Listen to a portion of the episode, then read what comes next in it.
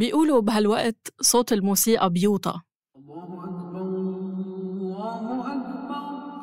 بس بالحقيقة هالشهر بيحمل معه أصوات ونغمات دافية خاصة فيه.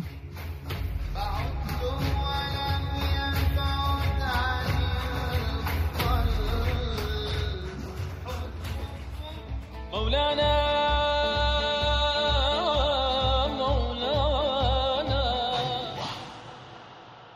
بهاي السلسلة الرمضانية من دمتك خلينا نصغي لموسيقى بطابع ديني ونتعرف على اللي بيصنعوها وبيرددوها. انتظرونا.